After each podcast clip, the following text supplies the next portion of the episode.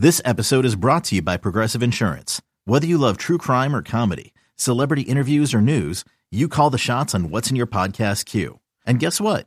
Now you can call them on your auto insurance too with the Name Your Price tool from Progressive.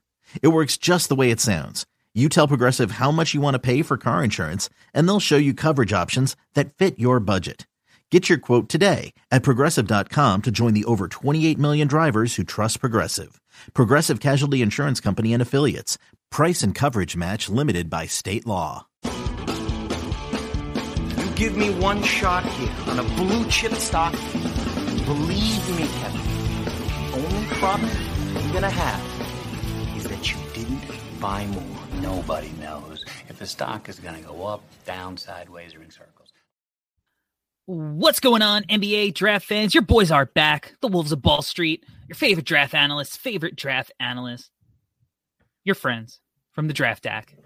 NBA Draft Show on the No Ceilings NBA podcast feed. My name is Corey Tulaba, and I am here as always with my co-host and good friend Albert Garbage Time Gim. Albert, how are we doing today?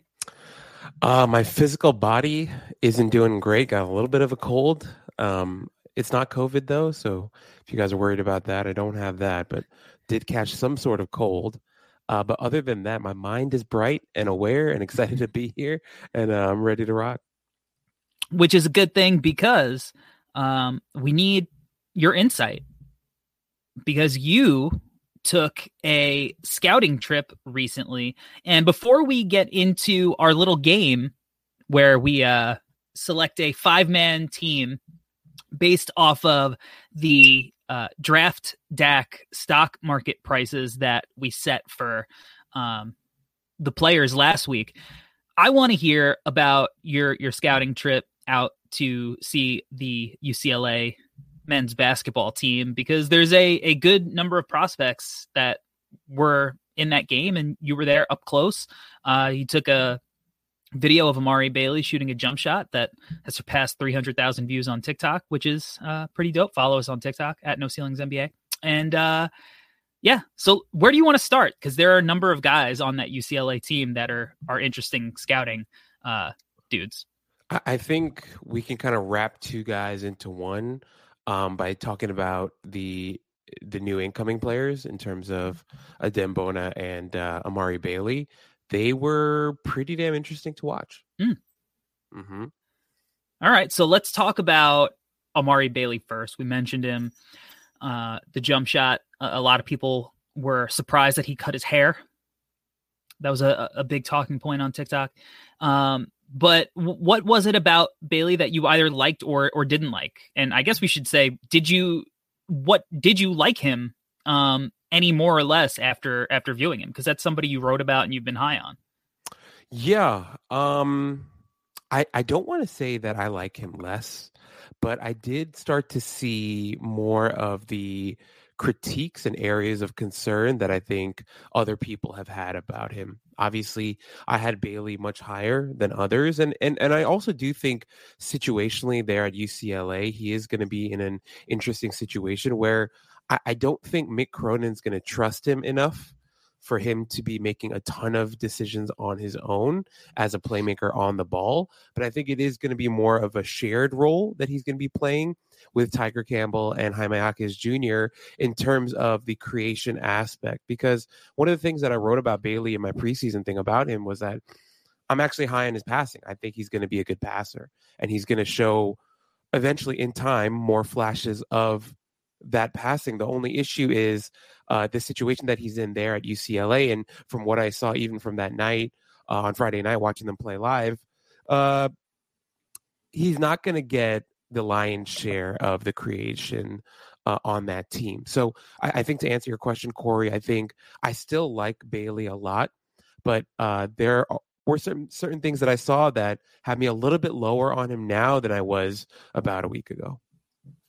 Yeah, I, I know he's I because I liked his passing flashes too, and going and watching the pre-college stuff. But the playmaking uh, is something he struggled with early on, as far as balancing like making plays and then making the right decision. He's he's been pretty turnover prone early on. Uh, but you know, for point guards, it's hard jumping up levels, and you have the ball in your hands, and you're making those decisions, and you're adjusting to the speed and the talent and the physicality. So you know, it's nothing to panic about this early on in the season. It's just something to look out for as we progress. What did you think of his his shot? Because it's um, another point of emphasis for him that is, I, I think, going to determine you know where his potential is. Uh, I think the best way for me to kind of characterize where his shooting, well, not care, but to define kind of where his shooting is right now is uh, he's a he's a bit of ways away right now as a shooting.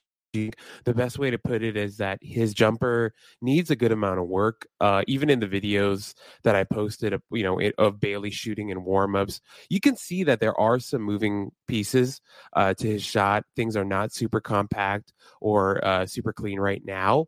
Uh, but overall, though, the thing that I did want to say is there is a a spirit of aggression that he has that I also wrote about in my preseason thing that I got to see up up close in person, where there is a desire for him to get shots up. Um, he's not shy about it. He uh, does try to get to the basket as well and use his athleticism and his physicality to finish over even larger guys as well. So that part I did enjoy. But in terms of the shooting specifically, I think he's going to have to just be he's just to have to trap himself, lock himself up in a gym over the summer heading into the draft and just put up a trillion shots per day because I think the the base and the foundation can be there. I don't think by any means his shot is broken at all. I think it's a matter of reps and practice and with reps and practice, I think he can be a very good shooter, but where he is right now, he does need a good amount of work. Yeah, I uh I can't wait to to see how that part of his game develops as we we go through the year because I you know there's little things that are functionally slightly off but it's nothing damaging or or broken and if there's one thing that we know about NBA teams is that you know they're going to work on shots with these guys and and get them to a passable level. Now, the other question marks with his game is if he gets a shot to a passable, even good level, is that enough to you know kind of I, I guess work around any of his other shortcomings. So so that's something that we'll be looking out for. A guy I'm very interested in is Adem uh, Adem Bona because he's somebody that I am a little bit cautious of. One, just given his role, uh, uh, the rawness that you know, uh, we've seen this movie before with Peyton Watson last year with a, a really athletic, raw, you know, kind of big guy. I didn't necessarily always love watching him at prolific. You know, Trey White was the guy who always like caught my attention in a, in a good way there, and I felt like Bona, even though he he would pop every once in a while, I, I had questions of is he always on the floor? Like I didn't always feel him. Um, I you know I, have heard that he had really impressive moments in the overseas stuff, um, which I didn't watch. I, I'm familiar with this film just from Prolific and like All Star games and stuff. So, give me your impression of him, man. One, what does he look like physically up close? Uh, physically, he's gigantic. Um, he looks every bit of like six nine, six ten. Uh, great frame on him. Arms are gigantic. Shoulders are huge. Good chest on the guy. Um, so physically, he looks great. In warm ups, he got off the floor really easily. He's got some actually decent like vertical pop to him um, especially like with a running start, he, he can really get up. But even like uh, flat footed, he can get up pretty quickly, which I was impressed by. Uh, but Corey, what you said in terms of your evaluation from him at Prolific was essentially what I saw in person at UCLA. So that was actually Bona's first game of the season. Uh, he he had missed the first game, so he came in for, for the second game, got got the start and everything. But um, he struggled a little bit with fouls. Um, he was in a little bit of foul trouble early on. Uh, I think raw is a great way to describe where he's at right now.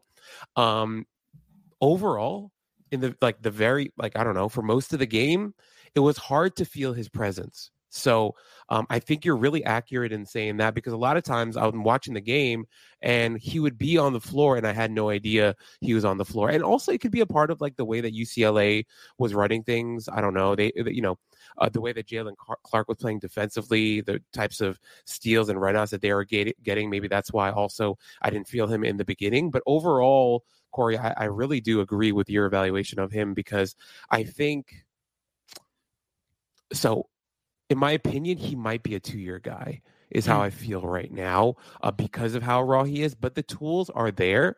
And the way that he was practicing or, sorry, warming up was really good. He was really into it. He was getting really aggressive. All the post up stuff, I, you know, I shot some of it. He was like really getting into it, getting after it, trying to be aggressive and trying to take all those reps very seriously. So that is good. But um, in terms of his development, I think a second year might do him well, but who knows? You know, maybe he just explodes over the course of this first year, and then you know he goes on to the NBA. But just from what I saw in night one, um, I think mm-hmm. uh, raw is a really good word to describe where he's at.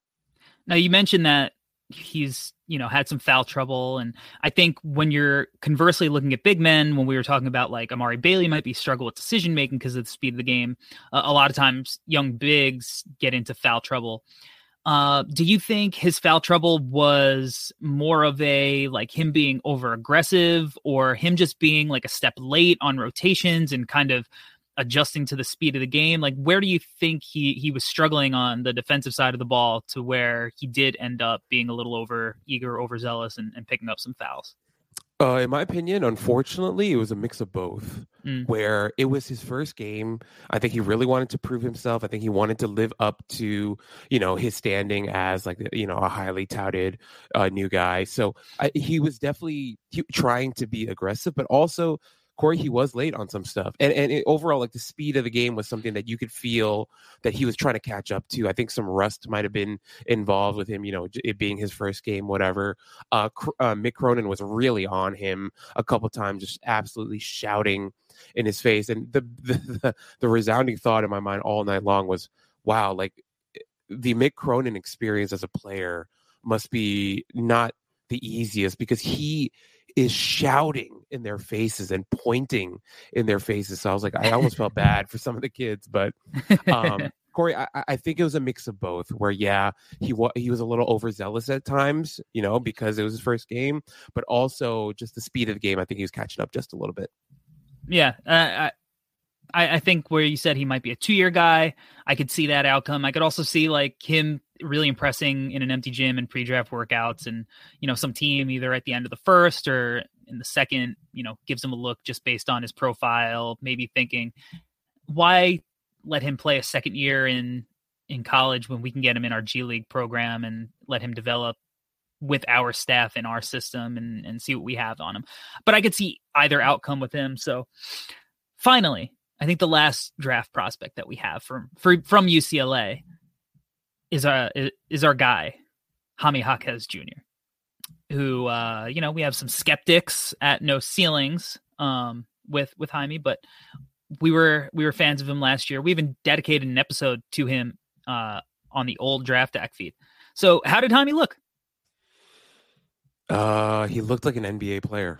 Yeah. Is uh, how I want to put it, Corey. He was extremely mature. He was never pressing. He was never sped up. Uh, he knew exactly what he was doing at all times, and he looked very comfortable with what he was being asked to do. Uh, the shooting range looks like it's like very comfortably extended out to three point range now. He puts them up really comfortably. It looks fantastic. Uh, the rotation on his jump shot looks absolutely picturesque. Um, I really do think he's going to become a high level shooter. Um, obviously, I'm not saying he's going to be an elite, elite shooter, but he's really going to be able to shoot the ball. Uh, his physicality has held up. He looks uh, just as strong as he did last year. Uh, his upper body, fantastic. He played really hard. He, he he's he's he showed some more growth. I, he already did last year, but even more growth with the ball in his hands. Just he just looks extremely comfortable. Even you know hunting his own shot.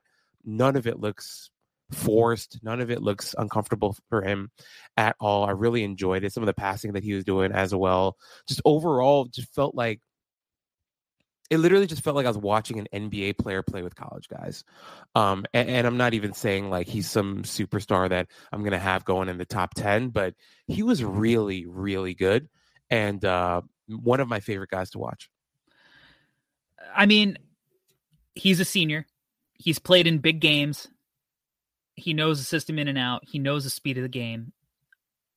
And he's a guy like, you know, you see like him checking Paul George in summer workouts. So, I mean, I think when you get to scrimmage with guys like, you know, Paul George and all those guys who are going to those runs and you're guarding them, it's like, you know, somebody from whoever the fuck state university, you know, that you're checking up. It's like, yeah, it's a little bit of drop off in talent there. But I, I think that Jaime is like one of those guys where you're just going to be like, the Grizzlies drafted him and he's playing rotation minutes right away and he's helping them win and like he's playing off Josh so seamlessly and he's connecting and moving the ball and but like he's just one of those guys. Like he, he's one of those guys that get passed up on for somebody who you're betting on a talent late when the more likely outcome is that Jaime is going to be like a guy who could help you versus, you know, the home run swing. He might be, you know, a single, but that single might drive in a run it might not just be him getting on base. He might be, you know, driving in a run there. So I, I can't wait to to watch the entirety of the UCLA team because I love the mix of young guys and veterans that they have, and I think that's going to be one of the interesting things to to monitor as we move forward. Yeah, no, for sure. Like really quickly before we wrap on this, I did want to say, watching Jaquez, it did remind me of like Quentin Grimes going after Kai Jones, you mm. know that type of thing. Like yeah. it's it, it's going to be one of those where he's going to be an NBA contributor, maybe possibly from day one, and teams are just going to pass up on him because of exactly what you said, right? One of these high ceiling guys, low floor guys. Um, did want to say though, Corey, just before like you know we totally wrap on this part. I, I feel like UCLA watching that team. One of my concerns for them is uh their backup bigs behind Bona. Um, their bigs behind Bona are not great. Uh, mm. It was pretty rough to watch, to be honest. Um, so you know, when we think long term, like you know, tournament type of long term, yeah. their their lack of dependable bigs behind Bona is going to be a concern, especially if he's going to be in foul trouble. And um, the last thing that I want to say is I really, really, really like Jaylen Clark a lot. Um, he legitimately looks and feels like an NBA level defender um, right now. The stuff that he was doing with his length and anticipation and um, just like his he just knew where to be always and it was fantastic and it looks like he's definitely grown as a shooter as well from what i saw in warmups and in the game so I, am not saying he's going to be like a, a, guy that gets drafted for sure but he might like if he keeps this yeah. up he legitimately might be like an early second round, maybe. I mean, if all goes well, late first. I don't see that. I think he could be a second round guy though, and a guy that NBA teams actually don't feel bad about drafting because of his size and his length and his defense. He's got 13 steals through three games. he had four or five the night I went, so it was pretty insane. yeah, he had four the night you went. He had seven the night prior. He's got a couple of blocks. He's got nine assists. Like he's definitely a maybe we should keep an eye on what's happening here type of guy. All right. Um, let's take a quick break and then we will get into uh, a fun exercise.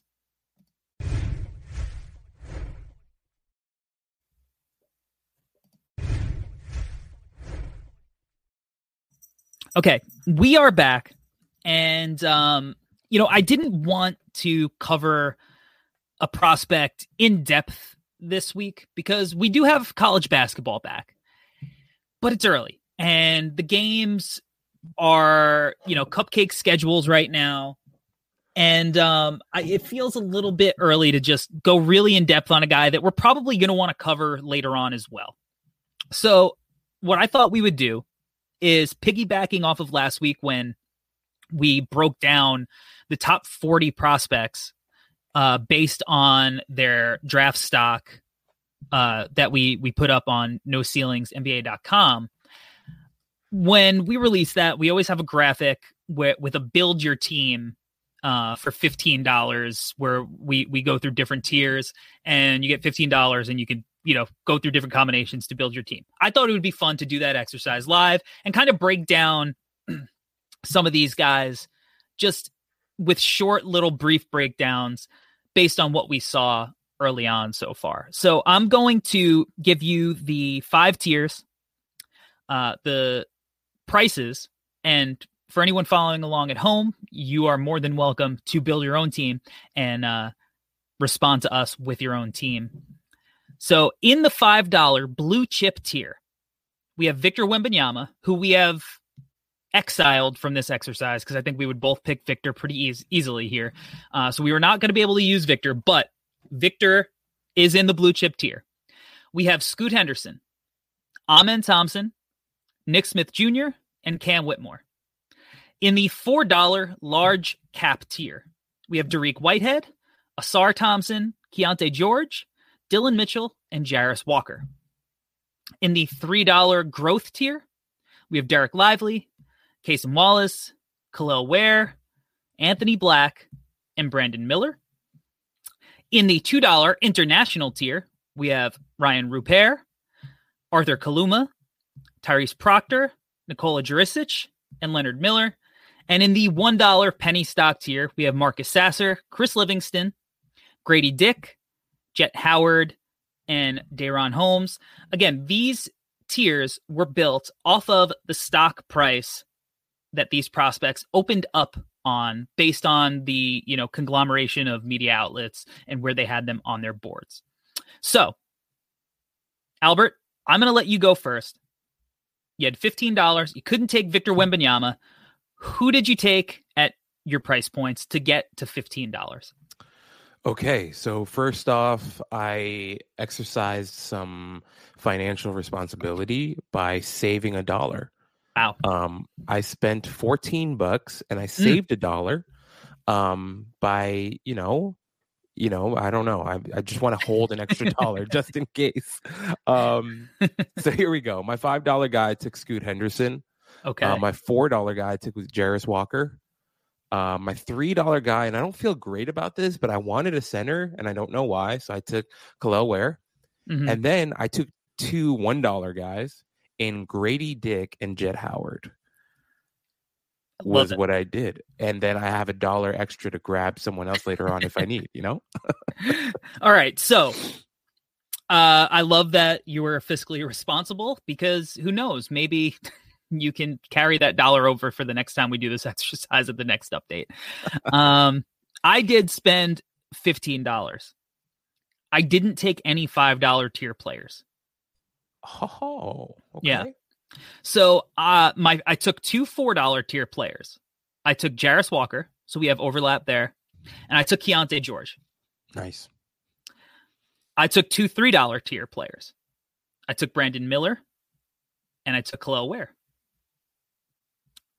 And then I took one one dollar player, and I took Marcus Sasser. So we have a little bit of overlap, which I expected. Honestly, I probably expected a little bit more overlap, so I'm pretty happy with this outcome. We have Jarace Walker and Kel'el Ware, so we have the same uh, front court. Why did you take both of those guys? Um, well, first off, I took Ware because the more I watch Ware, the more I'm like, well, this guy is interesting. Um, is the resounding thought that I keep having as I watch him play. Do I feel like I love him?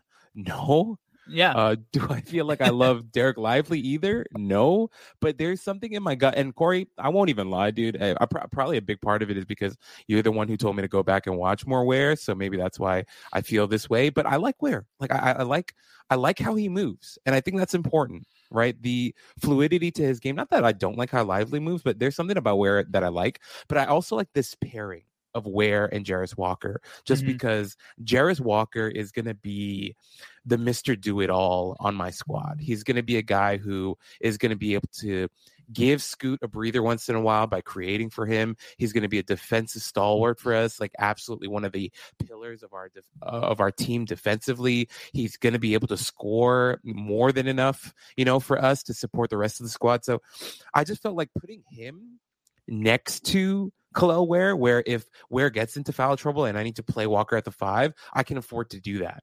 Um, but also them together on the floor, like Walker with his playmaking and passing and ball handling, with a guy like Ware. Like, what if they just run big, big pick and roll? Like that's fun. I'm very excited That, in that. that is fun. I like that. Yeah, that's why I went ahead with those two guys. Yeah, I very similarly, and I think with Kel'el Ware, I I feel like he's moving a lot more fluidly, consistently, and seeing that. And again, like I, this is something that you see with young guys, man. It sometimes just out of nowhere it clicks. Like th- that's how fast development happens w- at when you go from like high school to the next level, or even you know junior to senior year.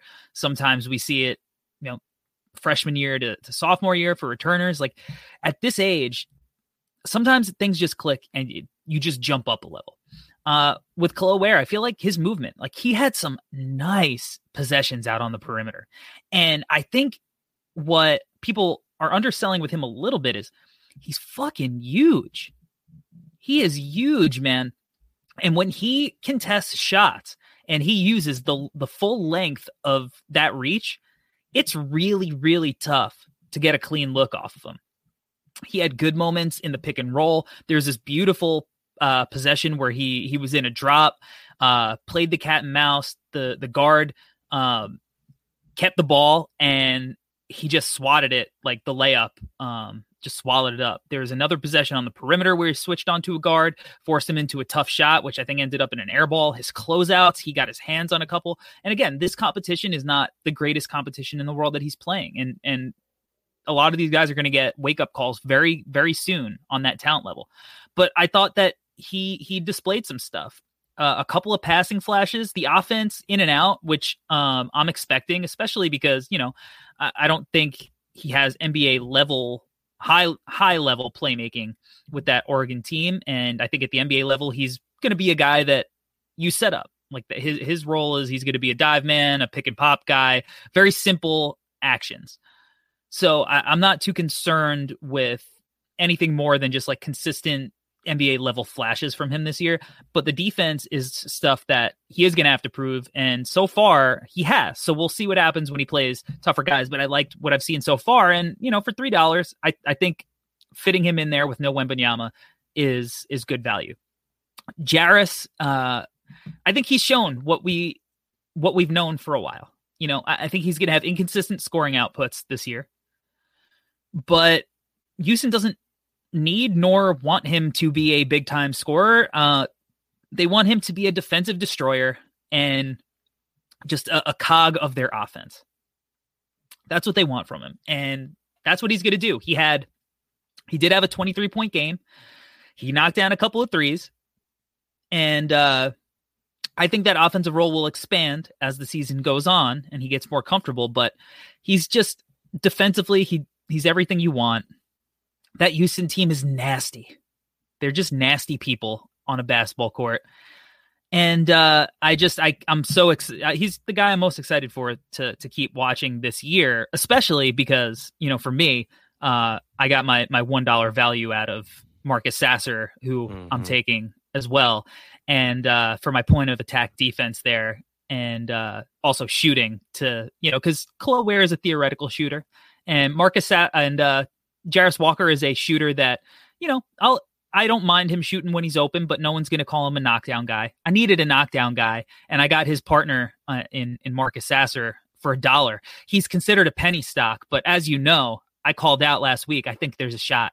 My hot take was he's going to be a lottery pick, which I might look you know very foolish on later in the year, but that's my hot take. It's early in the year, and and I'm Mhm. throwing him out there. So I that was my my first backcourt guy. You went with Scoot Henderson, which Mhm. is a you know uh obviously incredible decision on your part.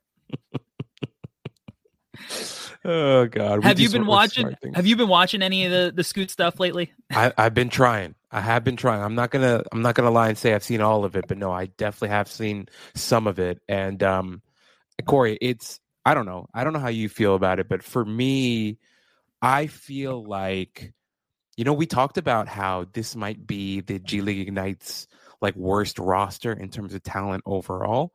Mhm. And the more I watch them play, the more I agree with you, but also it gets me excited because I feel like this is the team that Scoot needed for him to continue to grow and to flash all of his game. Like recently, he had that 16 assist game.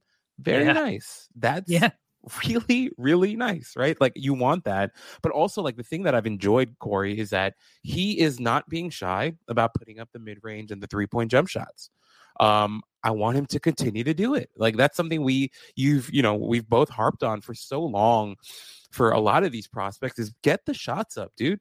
That's the only way we can really see where you're actually at is for you to be be courageous, man. Have have you know do it. Put the shots up. And I like that he's doing it. I like that he's creating. Metcalf wrote a great piece about his playmaking, which I 100% agree on. That yeah, and, and for us, Corey, we talked about it as well. The the processing speed of that guy, of Scoot Henderson, and the things that he could do with the ball in his hands in terms of creating for others, the nuance, the timing, all that stuff fantastic. So for me, grabbing Scoot there, I know he's expensive at five dollars, but I have no problem because I ended up with the second and third guy on my big board on my squad, and uh, I feel great about it. You know, especially with Scoot. You could have paid six dollars for Scoot. Oh, you're right. you were fiscally responsible, but no, I he's was. worth every penny, man. And what's, I, I mean, so impressive about him. I think he's been three of the last four games. He's been over twenty five points, and the game that he was under, I think, was the sixteen assist game. Right. So he's still gen- he's generating a fuck ton of points. He's playing with so much pace. Uh, our our guy Mojave King coming along. He's had some. He's he's looking pretty good. He's looking pretty good. He's very interesting. Uh, keep him on your radar. But Scoot is the perfect guy for a guy like that because he's made every pass in the book. I his playmaking is so damn impressive. And when I watched him last year, that stood out.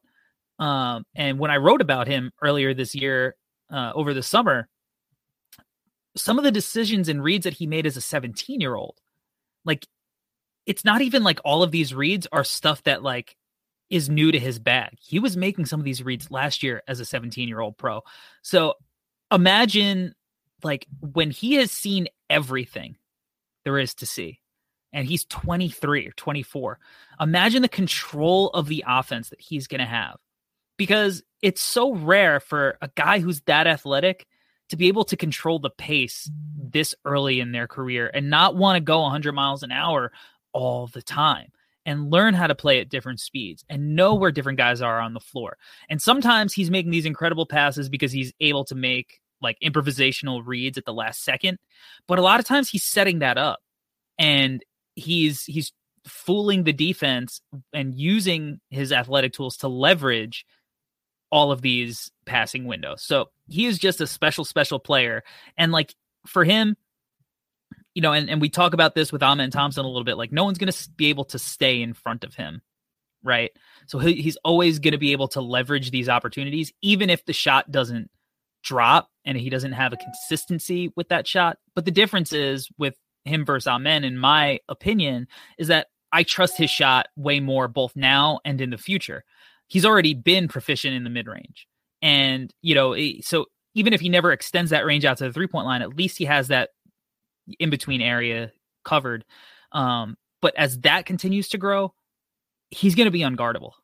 He is going to be unguardable. He does the things on the defensive side of the ball. So, six dollars. Throw your extra dollar. Give Scoot a bonus. If I can, really quickly, Corey, I just want to piggyback off of what you said. You said that you, you just said that he's proven himself in the mid range. Of course, he has. He continues to take those shots, and they go in. And I love the way that his shot goes in. Is that even a thing, Corey? I don't know. Um, for me, it's like the way Most that the ball- definitely. yeah, right. The way that the ball goes in when he shoots is so pure, and it's like, damn, like I love that. But the biggest thing is going back to when he played against Victor in those games before he got hurt, but in that first game, the intensity and the dog in him, Yeah, right? That yeah. everyone wants to talk about. He's got that dog in him. He absolutely one trillion percent has it, which makes me believe, Corey, if he if he's putting up the volume now in the G League and he has that type of competitive spirit, then every part of me wants to believe that he's going to become a really good three point shooter as well. Like he's just he wants it more. He's going to figure it out. He absolutely has the drive to become a better player. And you've just mentioned it. Look at his growth from 17 to 18 in the G League. He's, he's growing right before our eyes. So to think about that type of growth and the desire that he has, I think with where he is as a shooter already from the mid range, I think he's going to become a good three point shooter. Like I, I, I just have to believe it, considering all that I've seen from him as a competitor, and the mecha- mechanics I think are there too. I think he's going to be a good shooter. So did want to throw that in there just because I think that's a big part of his evaluation as well. The kid just really cares, which I think is important. Yeah, caring and, and giving a shit is most definitely important. He has all of the intangibles. So it's like he's so talented, but he also has the intangibles. And that's what makes him rare, right? Like, uh, is he generational? I don't know. I, I think the, the bar for guard play is so high. Uh, SGA right now is doing just truly miraculous things on the court. like, it's uh, that one will haunt me to the grave where I was like, that guy was selected exactly where he should have been. And it's like, wrong. Wrong. Uh, that guy is unbelievable. So like the, yeah. I, I, mean, we saw Darius Garland. What do you have a 27 point fourth quarter or something? Yeah. Like Ja Morant is averaging a million points and a million assists a game. The the barrier for guard play right now, it's so high. It's so high. So uh, am I saying do I think Scoot is generational? I don't know. I think that we might be entering a generational crop of guard play more than anything else. But he is easily worth the number one pick in most other drafts. So uh, you cannot fault spending every bit of that five dollars on Scoot Henderson. Yeah, hundred percent. We've got some great guards.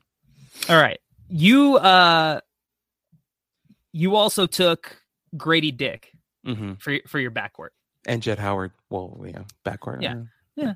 For your wings, your your yeah. wingy guys. Um, what was it about Grady Dick and Jett Howard uh, bes- besides the value of them being uh, listed at a dollar with their draft stock right now? Because I think Jett Howard's draft stock is going to drastically change uh, mm-hmm. in the next update. We'll see with Grady Dick, but he had quite the debut for himself. So, where were you at with Grady Dick before the season started, and where are you with him now? Um, I think where I'm at with Grady Dick hasn't changed that much. I think his role is very much defined. I think he's going to be a great catch and shoot shooter from three. I think he's going to be relied upon to be a sniper from the outside who potentially maybe could do a little bit more. But his main role is hey, dude, hit be good off coming screens. And when you get your opportunities, hit your open shots, like shoot the crap out of the three ball. And I think he's done that so far. And I think he will continue to do that. So I think for me, my evaluation is pretty much the same. I think I have him in my 20s. Um, and then Jett Howard, I think so. The reason why I went with these two guys, Corey, was the rationale is okay, I have my big who's going to dive to the hoop. And then I have Scoot and Jarace who are going to be elite level passers. Well, let me pair them with some, you know, wing shooters who are going to be able to cash in on those opportunities that Scoot and Jarace are going to create. So that's why I went with Howard and Dick. Obviously, Dick is the better shooter, but I think Howard's going to be a good shooter as well, and he's got good wing size, and I think he's going to be continue to grow as a defender as well. So yeah, I think that was my rationale. I just wanted to put two cheap, low end dollar shooters um, with some great creators on my squad. Yeah, and I think that Jett and uh, Grady Dick both have some passing juice too right? Like they they're uh, Jett's shown some stuff in the pick and roll outside of him like catching fire in a couple of games. He's shown some stuff like not high level like weak side hits necessarily, but like definitely being able to make pocket passes smoothly, softly, and he's fucking huge. Yeah. Just a big dude, big boy. Like he looked, I mean, he looked big at IMG, um, but he he looks really big now. Uh, I think I'm a little higher now on Grady Dick than I am I was preseason. I think he chose the perfect team for for him. The the supporting cast I don't want to say it's the supporting cast, but the the roster that they have in Kansas is v- they just complement each other so so well. Um very unselfish guys, a lot of guys who could play multiple positions and play on or off the ball. So I, I think Grady Dick not being relied upon to be that Gatorade player, the national Gatorade player of the year, where it's like, is can this guy be the best player and you know on his team offensively and carry that load? I, I think the pressure is off of him to do that because he has so many other weapons all around, and now he can just find himself perfectly in, like you said, a defined role and focusing on his strengths and not necessarily hiding his weaknesses, but his weaknesses aren't as apparent as they might be if, you know, he was the number one guy on some other school where it was like his role is so defined as the number one guy and he has to be the guy who is creating all of his offense for the team. Otherwise, the team has no shot. Like there's definitely a first round case for him. And uh, I mean, if the shooting, if he's around 40%, he's definitely going to get top 20 looks, um, you know, as we approach June. Uh, for me, swinging back to my team, I have Keyonte George at four dollars and Brandon Miller at three dollars, and um, I would I so happily took Keyonte George at four dollars because he has been everything I thought he could be.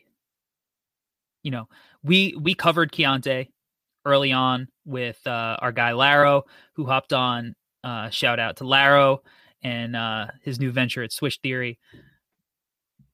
I just think that he has the total package offensively as a scorer, and now through three games, I believe he's got 20 assists, and he's showing the playmaking stuff. I mean, if he's going to be a guy that could be around four to five assists per game this year, on top of his potential where I think, you know, he's going to be a 20 plus point per game scorer in the NBA who's shooting around 40% on high volume on tough looks and can also D up at the point of attack. And because he's got such a good frame, body up and maybe guard up a spot or two. Oh boy, he is he'll live up to the hype. And so far, again, it's against not the the the best competition that he's going to face all year. So let's see if that playmaking translates as the competition jumps. But the looks that he's made, he's been doing it consistently. Whereas we saw flashes here and there of him doing it at IMG. He's done it consistently through three games. I think you've seen more of the playmaking stuff as a total consistent package than you did most of the time when he was at IMG. But man, that kid on or off the ball next to whoever. And Flagler and Keyonte is going to be my favorite backcourt um, of the year. And uh, heading to the YouTube chat for those watching live, D Jones says, "As a Knick fan, I'm starting to look at the draft now. I would love Keyonte at the two. Um, we'll see if the the Knicks are going to be in position for Keyonte George. I don't. I think they're going to win too many games to uh, be in position to to draft him. But you can never go wrong with that kind of shooting. And, you know, offensively, him and Jalen Brunson would be a fun pairing together next to each other. A lot of Knicks fans probably would say if you're taking Keyonte, you're probably giving up on the Immanuel Quickley experiment. And I don't think a uh, a lot of Knick fans feel that way quite yet. But uh, drafting Keyonte for a team like the Knicks, to me, would signify a lot of changes because things get murky with then you have Quentin Grimes, then you have RJ. What do you do with Quickley? There'd be a lot of moving pieces with a guy like Keyonte George for the Knicks. But I what have you seen from Keyonte early on that has you encouraged? Um, first off, man, the Knicks were in a really strange place. So let's leave the Knicks out of this. I I don't I, I feel like Corey ultimately this Knicks roster is gonna look pretty different in a couple of months. Is it how is. I feel. It's yeah. not time to panic. There's No. a they have a lot of assets. There Yeah. should they have gone in for Donovan Mitchell? Probably. I think we have like 10 tradable draft picks right now. So yeah. something's going to happen. And we have all these young guys and we've got Julie. All that. So a lot's going to happen. So, Knick fans out there, just let's wait um, till we get to that time of the year. But overall, with Keyonte, um, I did watch his first game. I've been able to watch a little bit here and there, but I, it's. Corey, I think essentially Keyonte went out there and was like, you know what? I'm going to make all my believers look really smart. Yeah. And it, it's fantastic. Like, I feel like all And I'm gonna things look I'm gonna make all my haters like Tyler Metcalf look really, really dumb. Known hater, Tyler Metcalf. Um, shouts to Tyler Metcalf for having him 97th on his board. uh, we're just um, we're just kidding. Yeah, we're just kidding. We're only but, by but, a couple. But we're serious. Yeah. just not kidding. Just not kidding. Um, but okay. So with Keyonte, I feel like he's doing everything that we said he was good at really well. And then the things where we're like, oh, you know, like he's shown flashes. He's like, cool. I'm going to take those flashes and just add them to my arsenal. So like his playmaking, I think what we talked about when we did his his pod, we were like, yeah, like the kid he can pass, but like what we don't know what that's going to look like. Is he? Mm-hmm. And then he walks in and he's like averaging seven assists a game or something. So, um, good on you, Keyonte. I, I'm really loving what I'm seeing so far. Obviously, the kid's going to play hard. He's going to shoot the ball really well. And then if the if the playmaking continues to go in this trajectory, then what what what are we even talking about? Like we're he's going to be a really high end guard that a lot of teams are very comfortably going to be able to take in the top five and not even blink at it. And he's yeah. going to be a great, great pick. So, um, you know, we have to go back to the comps that we made for him. And I think he very much could potentially become that type of player if things continue to go the way that they're going right now. And so, obviously, Corey, like we we're saying as a kind of uh, foundation for all the players right now, they're not playing against the hardest competition but hey tough competition is on its way now and uh, things are going to heat up a little bit and i'm really excited to see how he continues to play and goes against you know as he goes against you know better and harder competition. Another guy whose draft stock is about to heat up after his first couple of games. You wrote about him at noceilingsnba.com um, i've had him i think we both had him as top five guy before it was cool. We're talking about brandon miller from Alabama, um, he has looked phenomenal. You know, his first game didn't shoot it well from behind the arc, but put in 14 and 14. 14 boards is some serious shit. That you got to go and play hard for 14 boards. Unless you're Andre Drummond and they just come your way. You just gobble them up. Which shout out to Andre Drummond. Been a pretty good piece for the Bulls this year. Second game, knocked down four threes, deep threes, off the bounce threes, catch and shoot threes. He's getting to his spots in the mid range. He's showing passing flashes.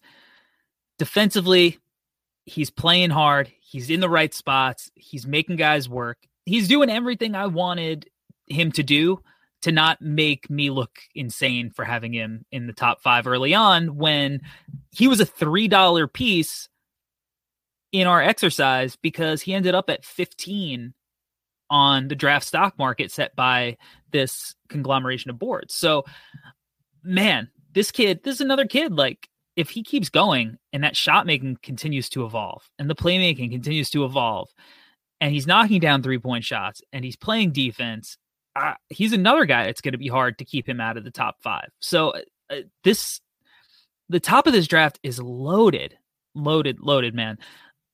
Talk to me about Brandon Miller.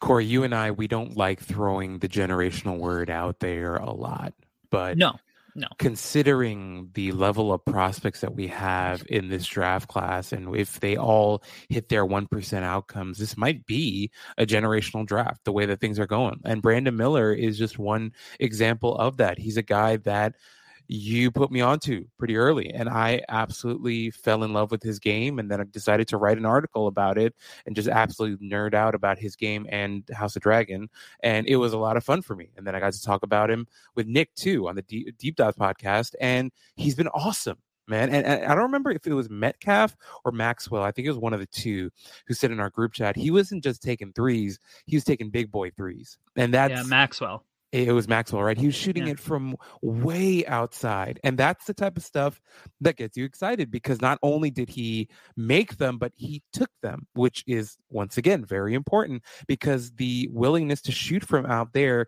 the confidence to shoot from out there is the type of stuff that you can get really excited about.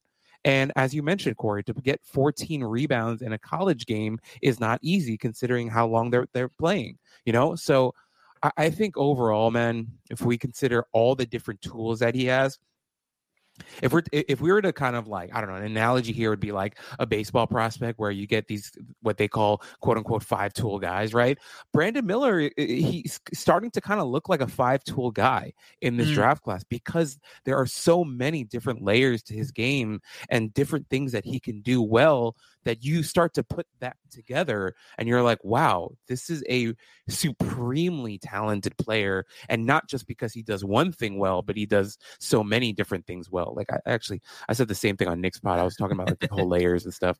And, and, I really believe that with Brandon Miller. The, the, it the deserves layers, to be said. It's a great analogy too. Yeah, he's, yeah, he's not just like a guy who's going out there and looking for, you know, to score points and just go out and shoot tough jumpers. He's like looking to be a complete player out on the court. And, um, you know, that's an underappreciated skill when you're a high level prospect who you, you want to be a complete guy. And that's why he's drawing comparisons to a guy like Paul George, you know, like that you're going to get that when you're that size that you have different layers to your game and you're able to create for yourself and others and defend a bunch of stuff like positions and you're going to draw those comps and it's lofty expectations and can he reach them? Who knows?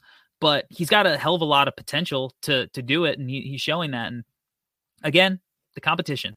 It's you got to you, you got to take that into account but uh, we're getting close. Um you know if you're watching this live you should go to our twitter and find the uh, link to the playback tonight and download the playback app and join us for the Champions Classic, which uh, the No Ceilings crew, we're going to be doing both games. We're going to be watching it and calling the games live on playback.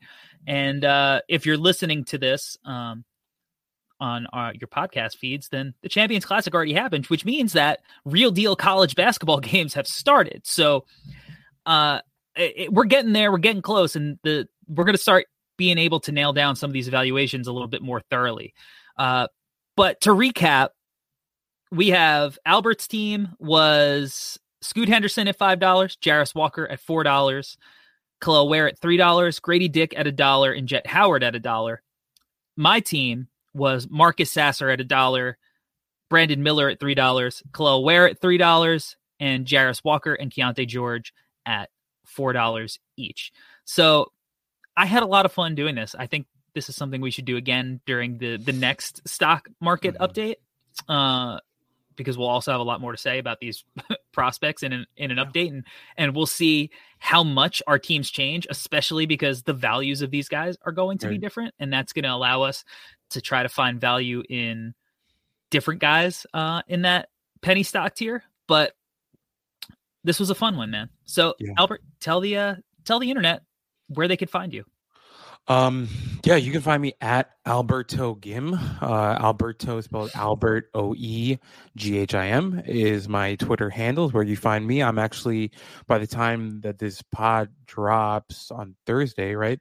Um, I should be dropping another article, another piece for our website. I'm gonna oh, be writing go. about yeah, gonna be writing about Cason Cason Wallace from Kentucky, a guy that um, I'm gonna try really hard to sell Corey on. Not that Corey's out on him, but um, he's a guy that I think is very interesting because he's not super interesting, if that makes sense. Um, a lot of his game is very. It, it might feel it, it's not super flashy, but he's a very good mm-hmm. player. So I really enjoyed him. And Corey, really quickly before we go, I didn't get to say um, anything on Sasser. I, I didn't, I didn't feel like you really got to talk about it much either. But um, so far, from what we've seen uh, with Houston and Sasser playing on that team. Well, I mean, he was on that team, but um, he looks phenomenal, dude. And I think yeah. Yeah. your hot take is going to be one that we're going to have to pin somewhere and throw back in a couple of months because he's he looks really damn good um, starting the season off. So I did want to throw that in there that you uh, looks like you might you're, you're going to have a really good clip there to play in a couple months we'll see. He'll have to stay healthy, and Houston's going to have to, you know, not get knocked out in like the first round or something of, of the tournament. But I feel pretty pretty decent about you know my hot take.